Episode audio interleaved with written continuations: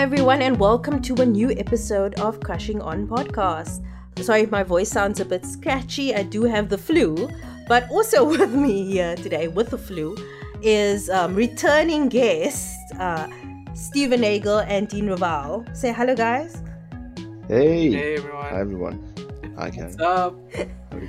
Thanks for having us back. Yeah, thank you for coming back. Um, so today on the show, we are gonna have a little roundtable about the film Beau is Afraid.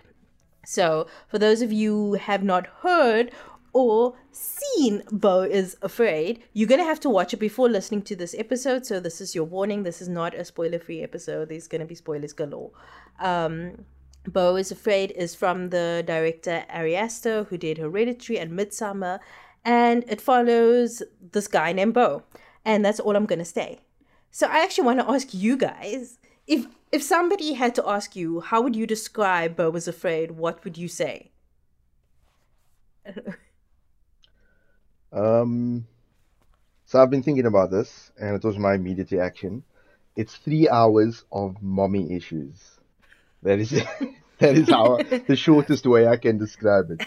Yeah. Yeah, yeah. three hours of mommy It's just a fever dream of anxiety, basically. it's just nonstop, like, what is going on? But, like, it's still interesting, but it's still, like, there's so much coming at you all the time. It's just, like, complete fever dream, yeah. So what was your experience in the in like in the cinema watching it with other fan um other fans, other um moviegoers? Like what was that experience like? So uh, we actually went to an advanced screening uh, of this, um, and so it wasn't like super full. Um, s- and I think a lot of the people there were there to review it, possibly. So I'm guessing the audience was kind of just, you know, there for like a certain objective. But I found myself like laughing a lot. It was it's it's Ari Aster's funniest movie, I think mm. and also just laughing because of how shocking certain things are like that just happen like almost every like few seconds or few minutes in the film um i think we were i was probably laughing the most in the cinema because i've got a crazy sense of humor um but there were some like what the fuck moments from people around me um just like people reacting like and shaking their heads or like just looking around in bewilderment, you know? Um, so yeah, that's how it was for me, um, from what I could observe, because we were sitting right at the back. So yeah. Yeah. Yeah, we knew, we saw a few people that um, are also like um, journalists and like re- movie reviewers and stuff that we know from like socials. And um, yeah, a lot of people I think are like cinephiles, so they could appreciate like they're used to sitting three hours watching some kind of like obscure movie. Um, but yeah, the reactions that that we could get from people, like even myself, like there were moments where I was literally like, "What the? I can't even, can we swear? Yes, we you can right? swear. I was like, what the fuck is going on? I literally looked at Nagel, who was like next to me, and I was like, is that a thing? Like, there's one specific moment, and I know we can do spoilers, but like, it happens towards the end of the film, right? Where he's where they go to his mom's. Obviously, without context, some of this won't won't make sense. But obviously, people who are listening to this, I'm assuming, have seen the movie. When they go to when he goes to his mom's funeral, and they have like an open um, casket, but she has no head. and I looked at Nagel, and I was like, why would they do that? Why would Just literally like. casket?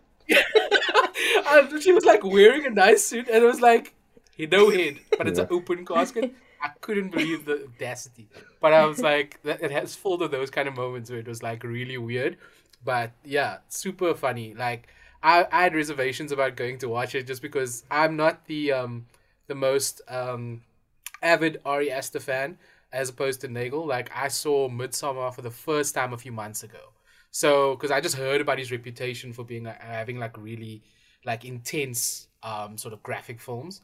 And then when I, I saw some of the like reviews and stuff for this one ahead of time and I was like, this is like crazy. Um, I'm not sure if I want to watch this. And then he was like, yeah, we should go. So then we did, and I was like bracing myself for this. And I was like, it was way funnier than I thought it was gonna be. That's the first thing I think I told Nagel was like, it's a lot funnier. I thought it was gonna be more like traumatic and like chilling and whatever, but it was super hilarious actually for most of the film, as much as it was fucked up as well. It took me so long to laugh because I was like, I was like, am I supposed to be laughing? Like, I was very aware of like what yeah. I was watching. I was like, am I supposed to be laughing for this? But um, yeah, I when I went to watch it a bit afterwards, and it was was only like probably 10, 15 people in the cinema, and I assume they were all there for you know to see an Ari Aster film, but. um yeah the the amount of times i just saw people like huh? Like what is happening? And in there i was like i was just like I, like i think at one point i was just like like went like huh, out loud because i was like i don't yeah like like i don't know. anymore. Yeah. but but the funniest part for me was like as the film ended like um obviously the film ends on like a very dour note but then the credits just start like rolling and everybody's just mm, sitting yeah. there like they're watching a Marvel movie, like waiting for, something, to for something to happen. and then everybody just like slowly got up and like walked out like quietly, um, like you're at a funeral or something. And I yes. thought that was so funny. It was just like everybody was just like in their own heads, like walking out one by one. Um, yeah.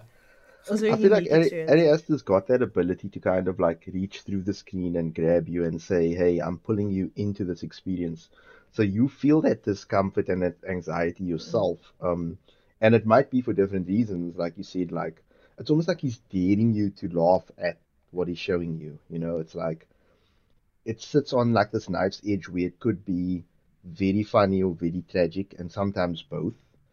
And mm. then it's almost like he's daring you to like laugh at this, you know, and it's it's uncomfortable, and I think he he thrives in discomfort. Ari Aster, mm. as an artist, he thrives in that you know discomfort and horrible feeling in in your your gut, basically. So yeah. Mm. So okay, let's let's ask the question then. What did you guys think of the film?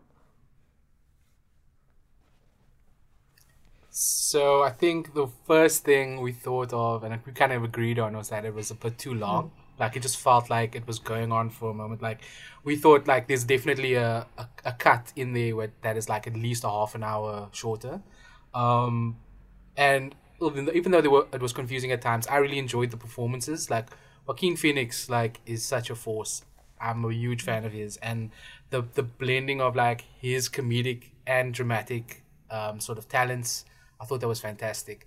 Um, yeah, I just felt like it was a bit like it was going on a while. Like it got to a point where I was like, this didn't need to be as long as what it is. You know what I mean? And sometimes as filmmakers, you can embellish a bit and you can kind of like take liberties. Especially with him, I think his track record was like he, he should be able to do this with his movie, but I felt like it was kind of almost slightly a disservice because it was like it would have had more impact. I felt if it was a little bit shorter and punchier. But yeah, overall, I thought that was that was my big takeaway. It was a little bit too long, but I still enjoyed the experience. Yeah. Yeah, um, I I would say, as Dean said, we agreed on the point that it was too long. Um, like if you watch the short that this was initially based off of, like which came out in like 2011, I think, or something. Um, it's called Beau, and that's like just a few minutes long, and it it basically gives you exactly the same emotion in terms of the severe anxiety. Um, but it's so punchy because it happens over like a very short space of time. Um, I thought the film was pretty well done, and I think everything had meaning. Um, but when it got to like the later, like you know, late second act and third act, it was definitely like hammering home the very same point, like really hard. And um, that didn't quite work for me, but I think overall it's it was still worthwhile watching because that initial opening of just being pulled into someone else's anxiety and like walking in their shoes for like so long is it's like going on a roller coaster ride. So for me that was uh, pretty enjoyable and yeah, that's what I'll, I'll take away from the viewing experience um, at the end of the day. I um I just want to say like when I watched it I was not having a good time.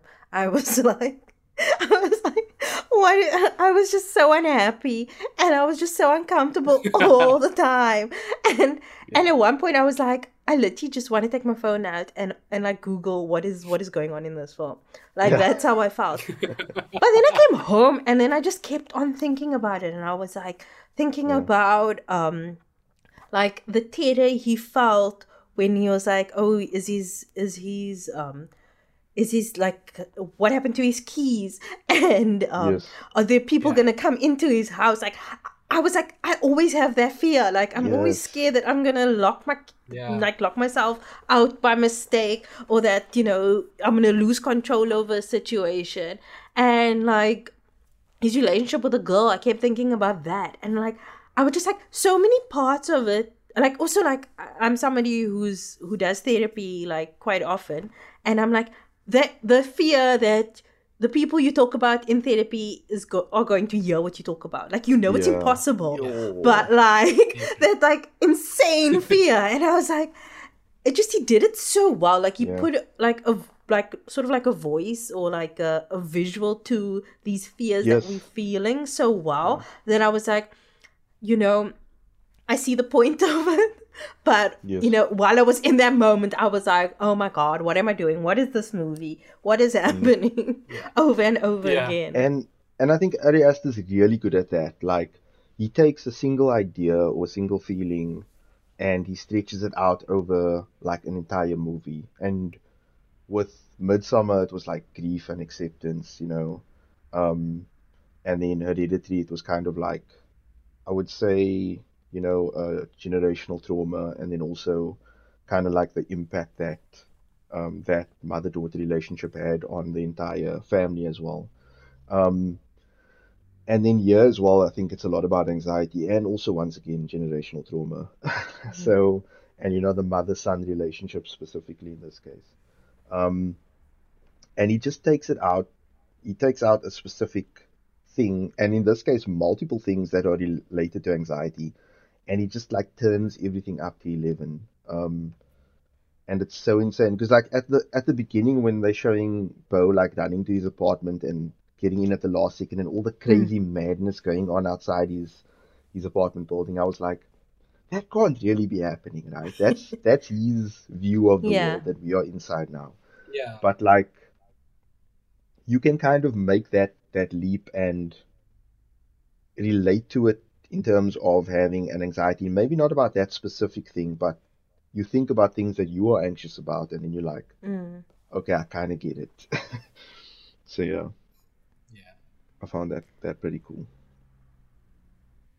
Yeah, I think um, it was really interesting. Like what to, just to piggyback off what Nagel was saying about like those kind of things that are happening outside in his this world that's kind of like almost being created by his own anxiety, right? It's hyper exaggerated and like basically inflated to the point of like sure ridiculousness. But like he walks out of the the, the therapist's office and there's a guy casually like looking at an ak-47 mm.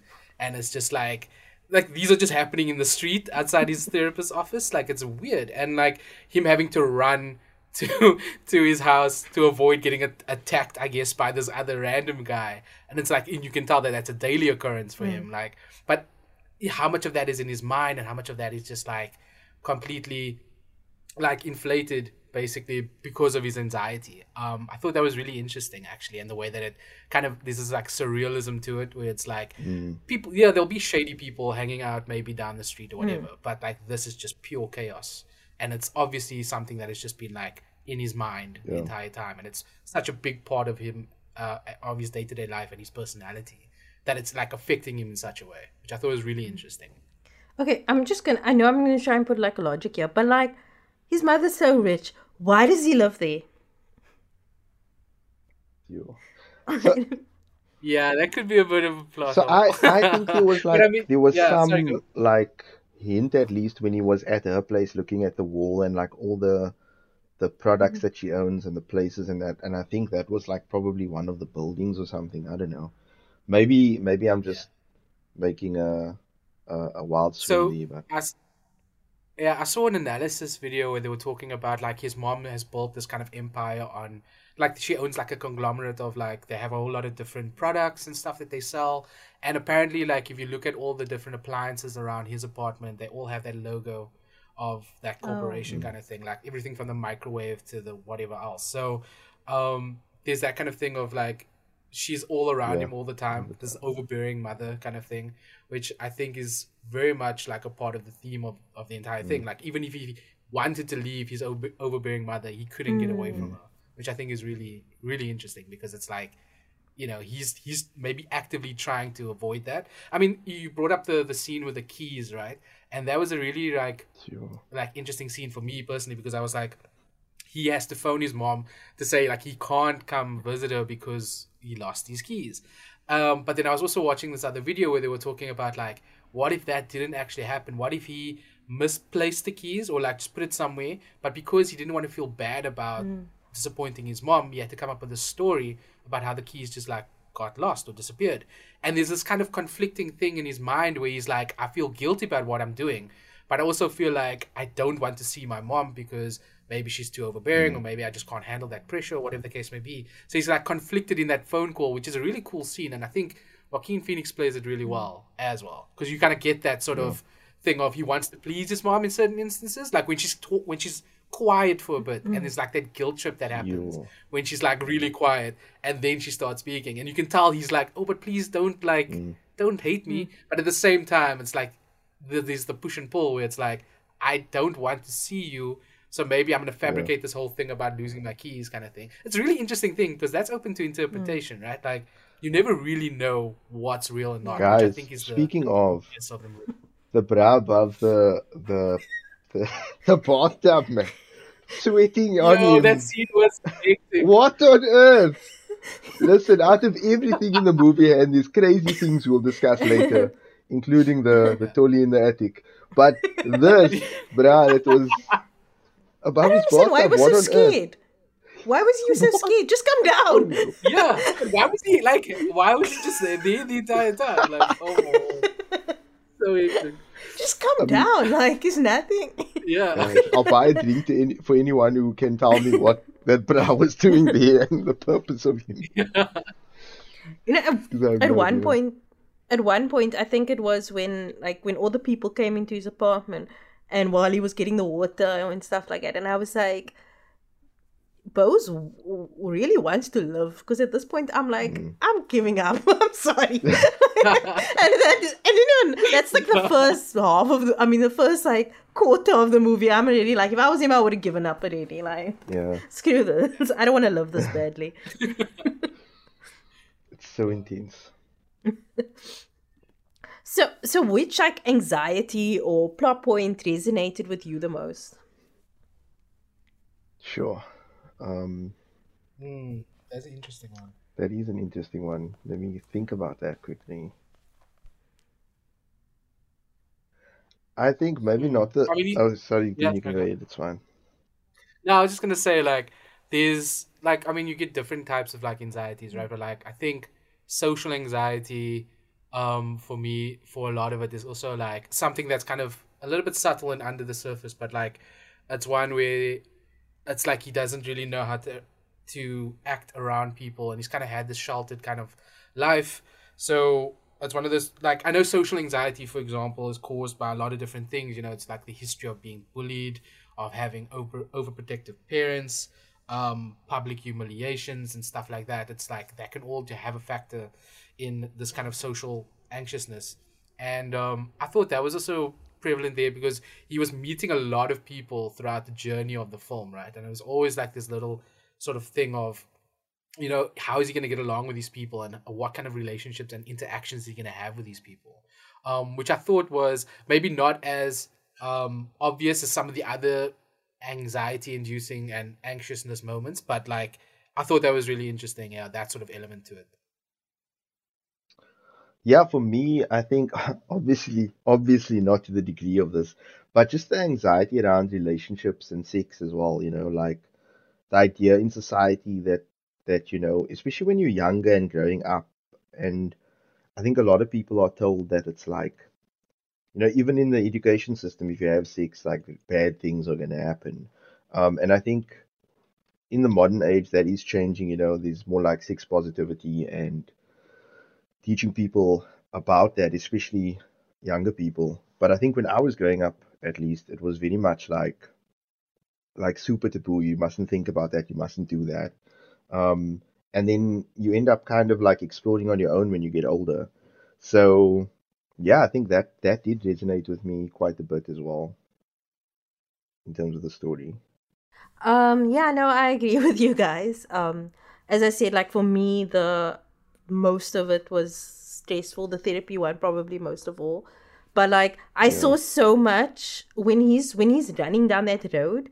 I saw so much of me Yeah. coming walking home from retreat station every day and and mapping out my route to make sure that Yeah. I don't go like don't like get any danger on the way or knowing where, mm. like having enough outs and that sort of thing and even when he's like trying to get to the to the to the store with the water and like leaving the um the telephone thing there. And it was just like telephone book it was just like there was so much of that that I was like oh my god this is me. This is me. Like so much.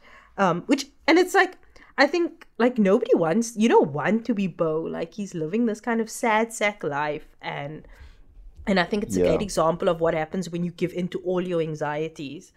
But um Yeah. it's like you don't want to be that but you also you know you do see yourself in that um Yeah.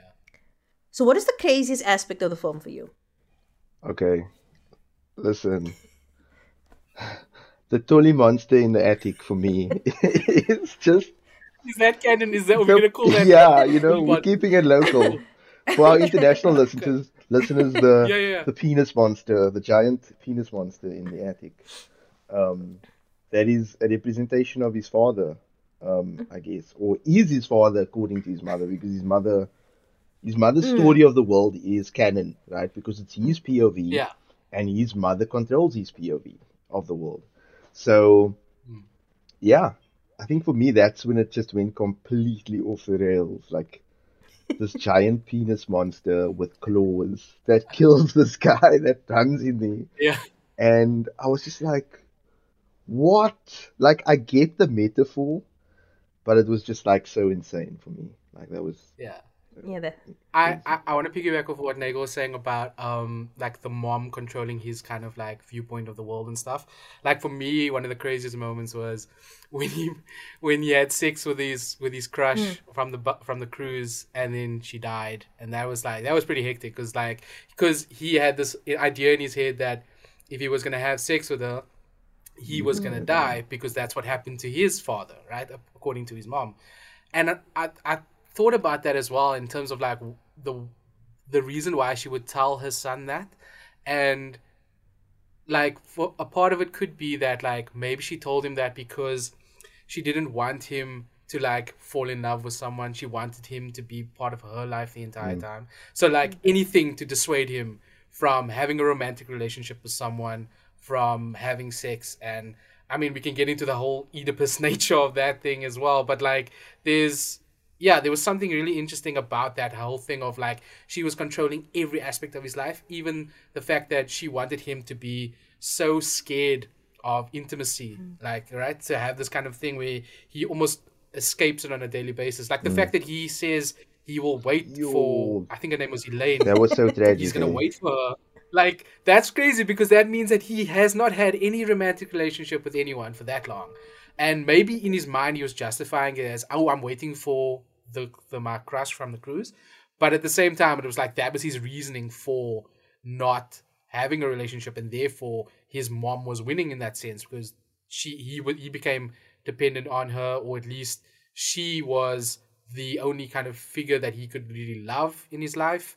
Um, so it's like it's crazy manipulative and like there's guilt happening there, but it's like I thought that was really interesting. And the scene itself where they have sex, which is so awkward. It's like I've seen awkward film scenes in the past, but that was weird. And like and then when she's frozen in place as well, and they get her away. yeah, like in the mom's like, bed, and then she hits rigor mortis like immediately, like she's just like stuck, and I'm like, oh no, that was that was rough. So weird.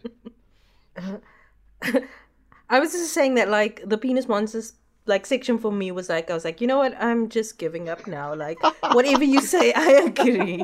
Like I'm not even gonna try and work this because I must say before that, when they kept on showing like the whole trapdoor thing, I was like, there's mm. something that's gonna be revealed. Like he has a secret twin. Like, Yeah. you know, there's Yes, I thought that as well. That was one of my theories. I was as like, you know, his father is dead, or you know, there's some, or there's something there.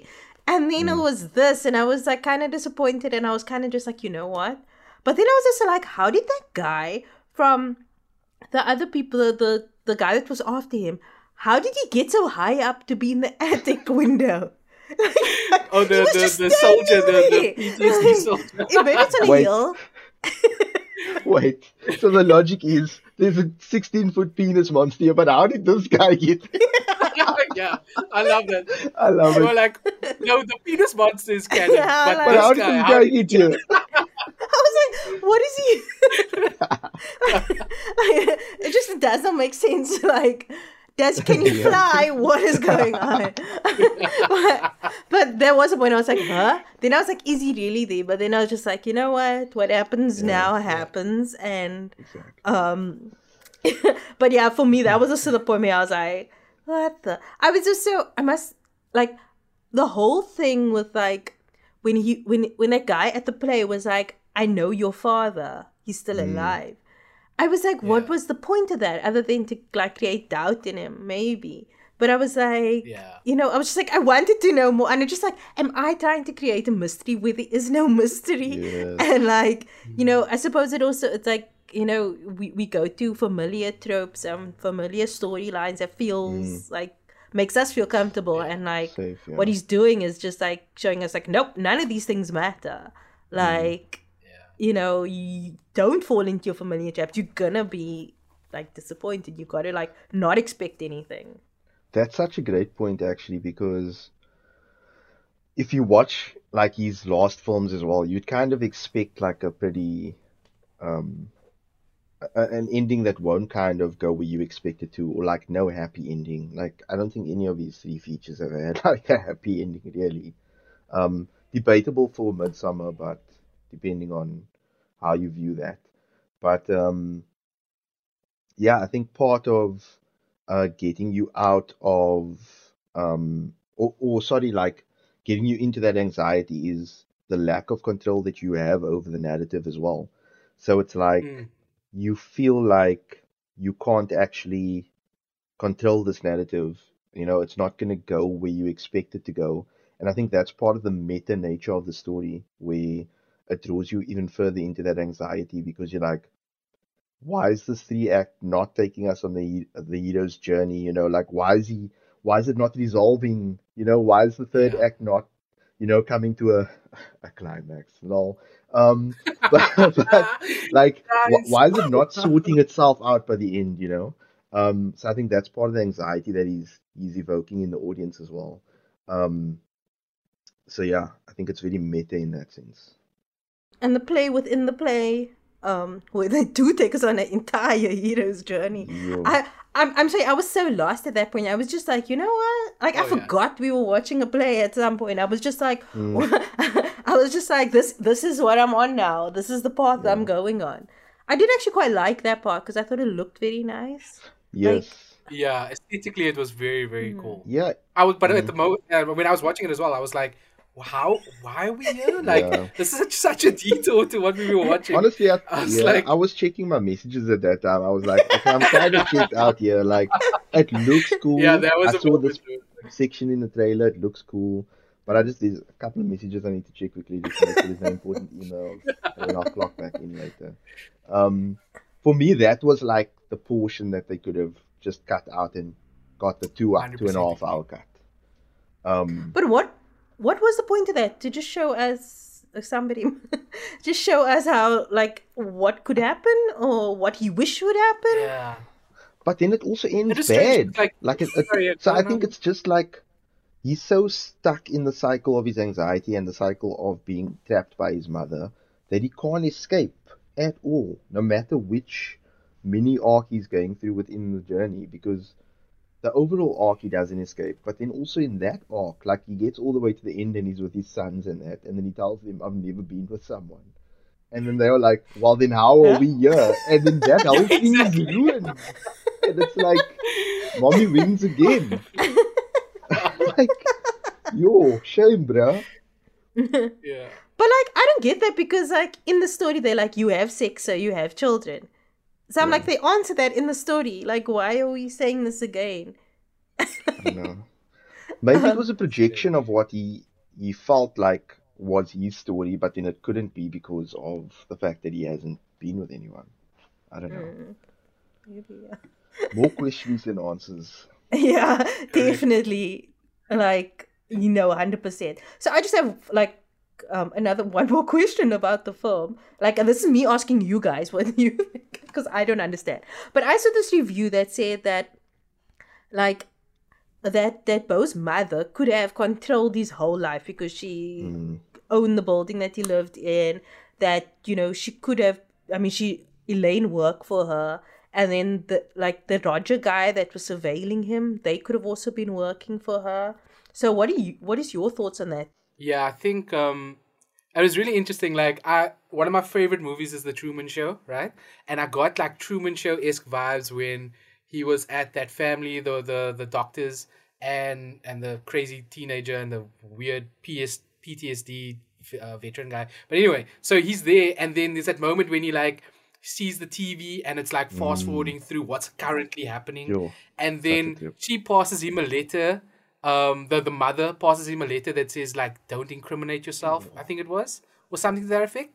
And I was like, "What? Like that's crazy." Because that means like, is that does is everyone in on this kind of thing? Yeah. Which that that was like a big thing for me. I was like, I don't know if it's him against everyone. I don't know if this is all in his mind.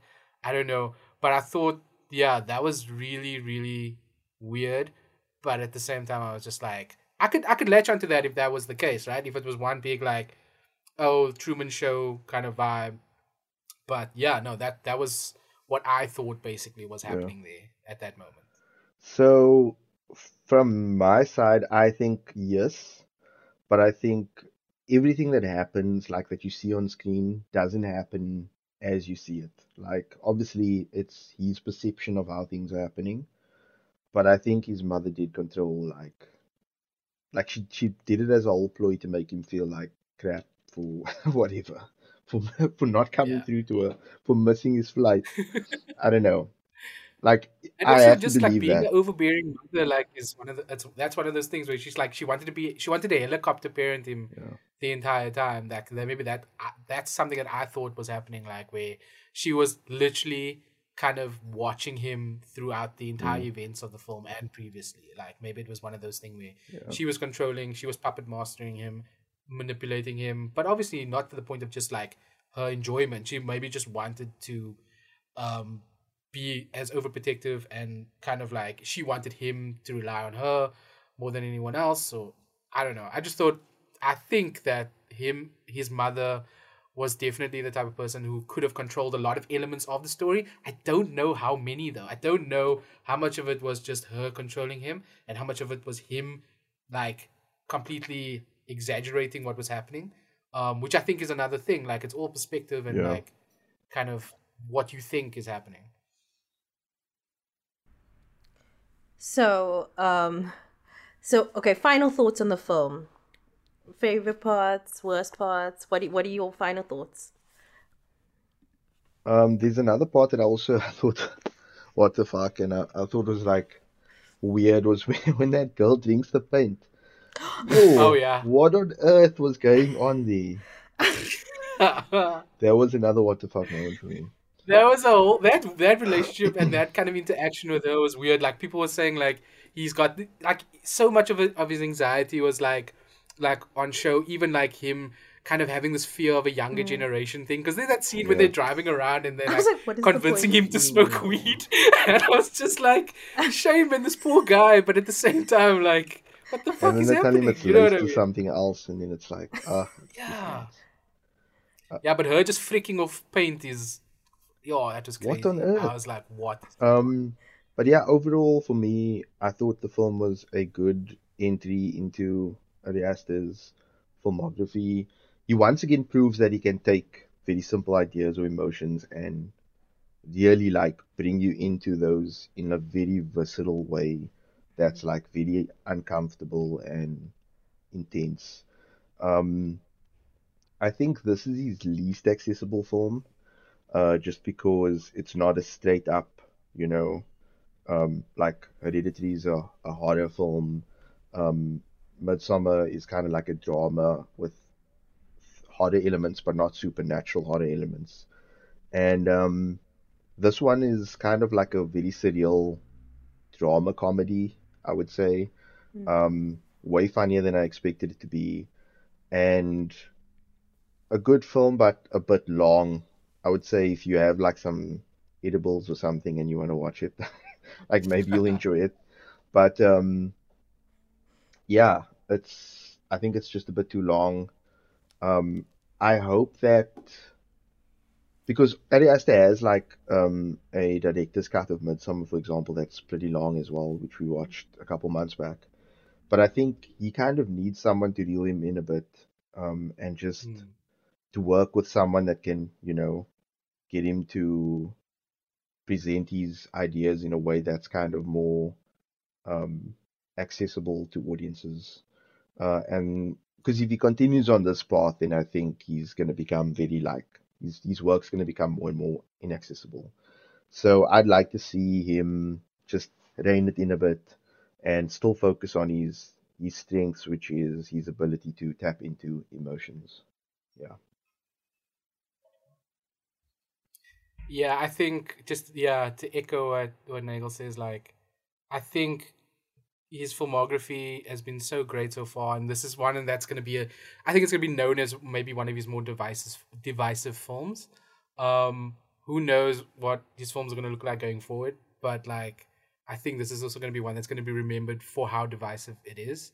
Um, I think yeah, also very long, but the the performances are really good. I think and the comedic nature of it, I think, kind of sets it apart as well. Like it tackles a lot of real themes, but it's very funny and um, as much of it's what the fuck funny, it's just like it's kind of very universal humor as well. As much as it is inaccessible um, for his standards, I feel like there's certain like even the there's a guy who's naked and he stabs people. Like that's fucking crazy. Like we didn't even mention that. That's how bad like it, it got to like Yeah. where there was so much fucked up shit happened. We've done like I don't know how long this podcast has been going now, but we haven't mentioned a naked guy who This guy stabs, stabs people. That's people fucking on the news.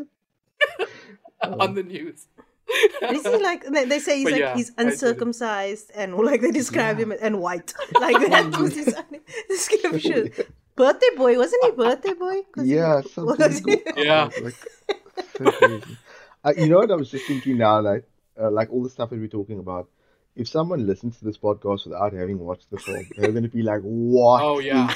be like, in this Are they making this movie up on the spot? like, are they literally just creating this out of nothing? It's so fucking crazy. rigor, mo- rigor mortis and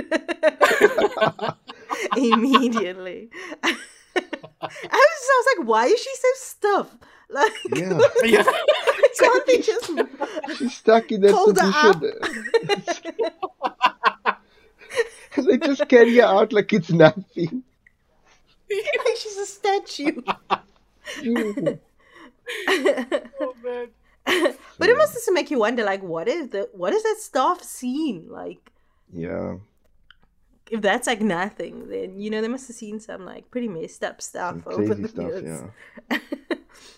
Also, the you were speaking about the therapist, right? But like, he, he's so in the early like parts when he goes to therapy, the guy's Mm. so comforting in that, and then he becomes so sinister later on when he Mm. returns. Yo, but he's like he's got the same demeanor, but he just like softly laughs, and it's like, yo, this is so sinister. I was just like, that is wild. Yeah.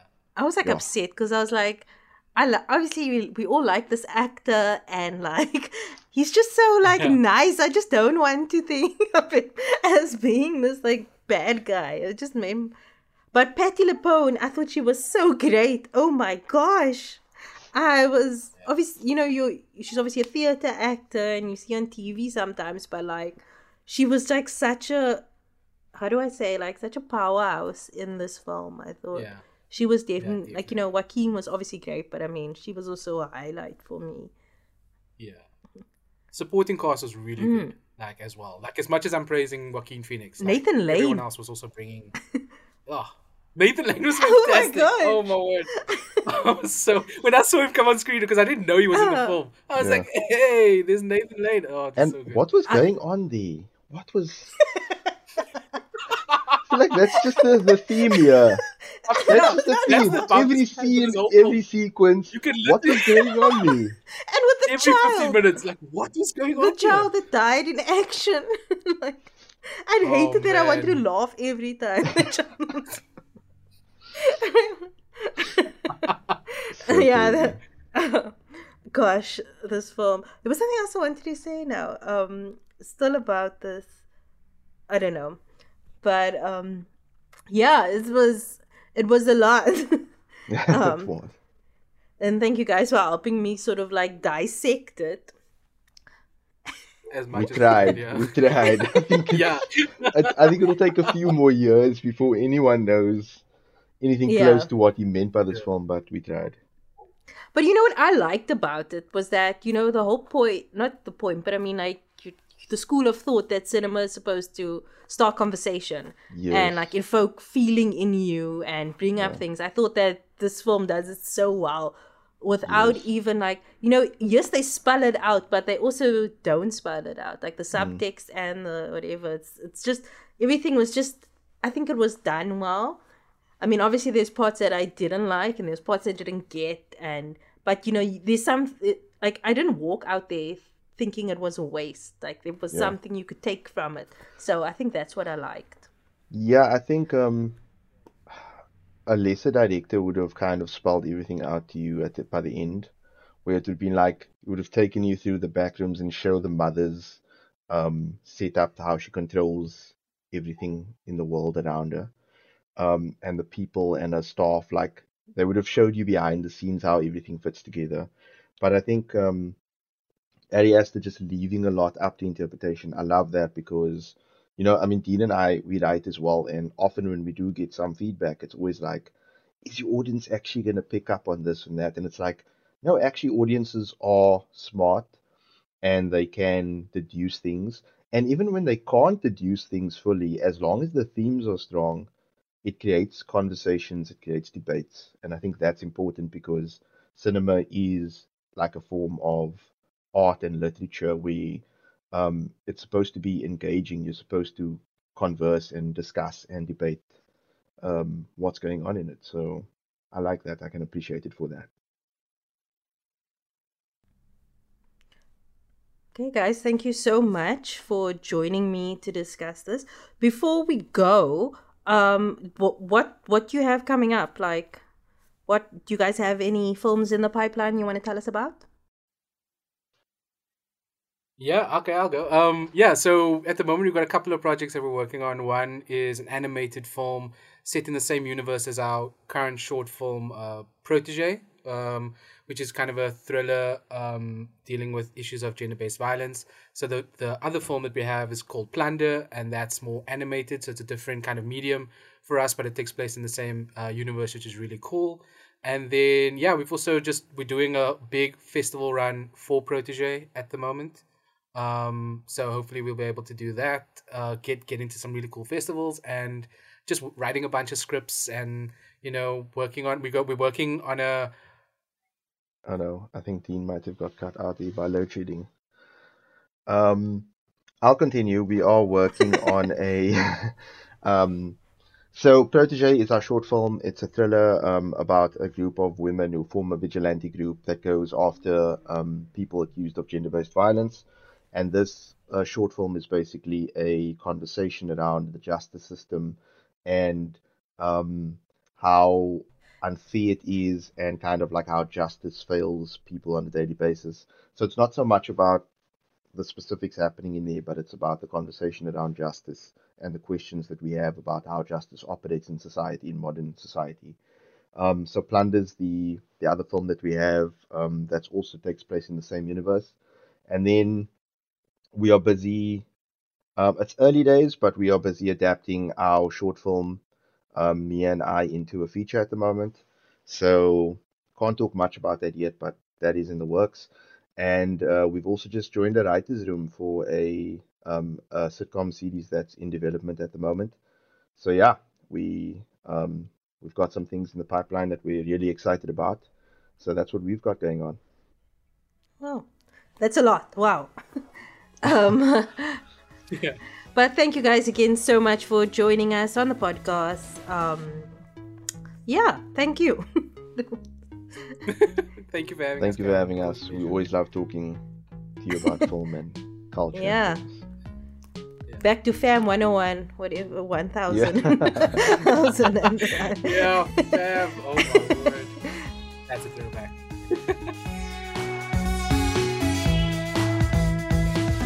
That's all from me this week.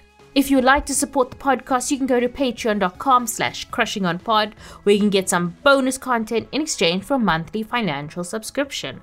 To catch us on social media, you can find me at Karen Walby on Instagram and at Karen Walby's with an S on Twitter. The podcast can be found at Crushing on Pod on Twitter, Instagram, TikTok, and Facebook. You can find more information about this and all our other episodes at our website, crushingonpodcasts.com, and send any feedback to mail at crushingonpodcasts.com. The show is produced by me, Karen, Rebecca Barches, and Leanne Phillipson. Our logo was designed by Nathifa Maroof. If you like the show, tell everyone that you can, any way that you can. Keep up to date with all our episodes by subscribing to the show on Spotify, Apple Podcasts, or wherever you get your podcasts. And please rate and review the episodes on Apple Podcasts or Spotify as it helps others find the show. We'll be back soon with another in depth conversation. See you then.